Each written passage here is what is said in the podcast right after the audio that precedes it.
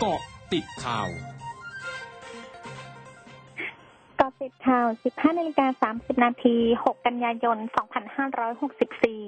นางสาวตรีนุชเทียนทองรัฐมนตรีว่าการกระทรวงศึกษาธิการเผยภายหลังลงพื้นที่จังหวัดนครปฐมเพื่อตรวจเยี่ยมการจ่ายเงินเยียวยานักเรียนนักศึกษา และผู้ปกครองจำนวน 2,000 บาท ว่าจากข้อมูลของจังหวัดนครปฐมพบว่านักเรียนนักศึกษามีสิทธิ์ได้รับการจัดสรรเงินทั้งสิ้น 145,940 คน รวมเป็นเงินกว่า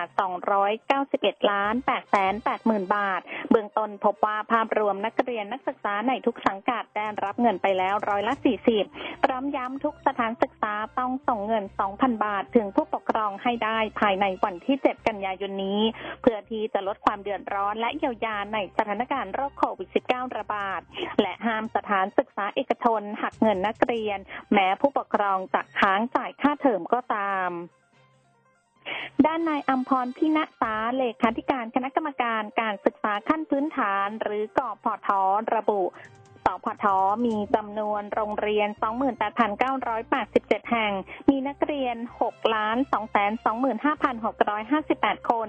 ได้รับเงินกว่า 12 ล้านบาท ซึ่งขณะนี้สพทได้ส่งเงินให้สำนักงานเขตพื้นที่การศึกษา หรือสพท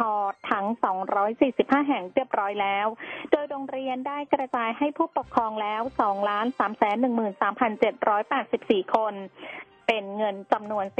4,627 ล้านบาท คิดเป็นร้อยละ 37พร้อมยืนยันทางโรงเรียนจะจ่ายเงินให้เต็มจำนวน ไม่มีการหักค่าใช้จ่ายใด ๆ ทั้งสิ้น นายแพทย์สุกิจอัตโธปกรณ์ที่ปรึกษาประธานสภาผู้แทนราษฎรเผย ตั้งแต่วันที่ 1 ถึง 31 สิงหาคมที่ผ่านมา พบว่ามีข้าราชการพนักงานและเจ้าหน้าที่ของรัฐสภาติดเชื้อโควิด -19 แล้ว 27 ราย ในจำนวนนี้มีสสหนึ่งรายซึ่งทุกรายได้รับการดูแลอย่างดี โดยในชวนหลีกภัยประธานสภามีความเป็นห่วง และให้กำลังใจกับทุกคนที่ป่วย ซึ่งมีอาการไม่รุนแรง ส่วนกรณีที่มีสสสองรายติดเชื้อโควิด -19 แต่ไม่ได้มาร่วมประชุมสภาในช่วงสัปดาห์ที่ผ่านมา ขณะนี้อยู่ระหว่างการตรวจสอบเพิ่มเติมว่าได้มาร่วมประชุมคณะกรรมการอื่น ๆ หรือไม่ ทางนี้จะมีบริการตรวจ ATK สสอีกครั้งในวันที่ 8 กันยายนนี้ ก่อนเข้าประชุมสภา โดยเป็นการตรวจแบบสมัครใจ หากสงสัยว่ามีความเสี่ยงก็สามารถเข้ารับการตรวจได้ สำนักงานสาธารณสุขจังหวัดนครราชสีมารายงานสถานการณ์โรคโควิด -19 ในพื้นที่ วันนี้พบผู้ติดเชื้อเพิ่ม 207 ราย โดยเป็นการติดเชื้อในพื้นที่จังหวัด 161 ราย ติดเชื้อจากนอกพื้นที่ 46 ราย ทำให้มียอดผู้ป่วยสะสม 2803ราย รักษาหายแล้ว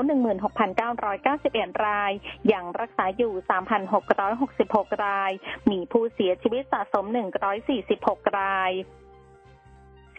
สำนักงานสาธารณสุขจังหวัดสุพรรณบุรี รายงานสถานการณ์โรคโควิด -19 ในพื้นที่วันนี้พบผู้ติดเชื้อรายใหม่เพิ่มขึ้น 74 ราย เป็นการติดเชื้อในจังหวัด 64 ราย ติดเชื้อจากต่างจังหวัด 10 ราย และมีผู้เสียชีวิตเพิ่ม 5 ราย รวมมีผู้ป่วยสะสมระลอกใหม่ 9,796 ราย รักษาหายแล้ว 8,189 ราย อยู่ระหว่างการรักษา 1,436 ราย และเสียชีวิตสะสม171 ราย นายวิชานันท์นิวาจินดารองผู้อำนวยการสำนักนโยบายและยุทธศาสตร์การค้า หรือสอนอคกระทรวงพาณิชย์เผยดัชนีราคาผู้บริโภค หรืออัตราเงินเฟ้อทั่วไปเดือนสิงหาคมลดลงลบร้อยละ 0.02 เทียบกับปีก่อน และหากเทียบกับเดือนก่อนหน้าขยายตัวร้อยละ 0.45 ซึ่งเป็นผลจากมาตรการลดผ่านราคาของชีพของรัฐ โดยเฉพาะการลดค่าเล่าเรียน ค่าธรรมเนียมการศึกษา ค่ากระแสไฟฟ้า และค่าน้ำประปา ทางนี้กระทรวงพาณิชย์เตรียมปรับกรอบเงินเฟ้อทั่วไปของปีนี้ใหม่ในเดือนหน้า จากปัจจุบันกรอบเงินเฟ้ออยู่ที่ร้อยละ 0.7 ถึง 1.7 ซึ่งเป็นอัตราที่น่าจะช่วยสนับสนุนให้เศรษฐกิจไทยขยายตัวได้อย่างเหมาะสมและต่อเนื่อง แต่หากรัฐมีการขยายระยะเวลามาตรการออกไปอีก คาดว่าทั้งปีนี้เงินเฟ้อจะลดลงอยู่ที่ร้อยละ 0.7 ถึง 0.8 ช่วงหน้าคืบหน้าข่าวอาเซียนค่ะ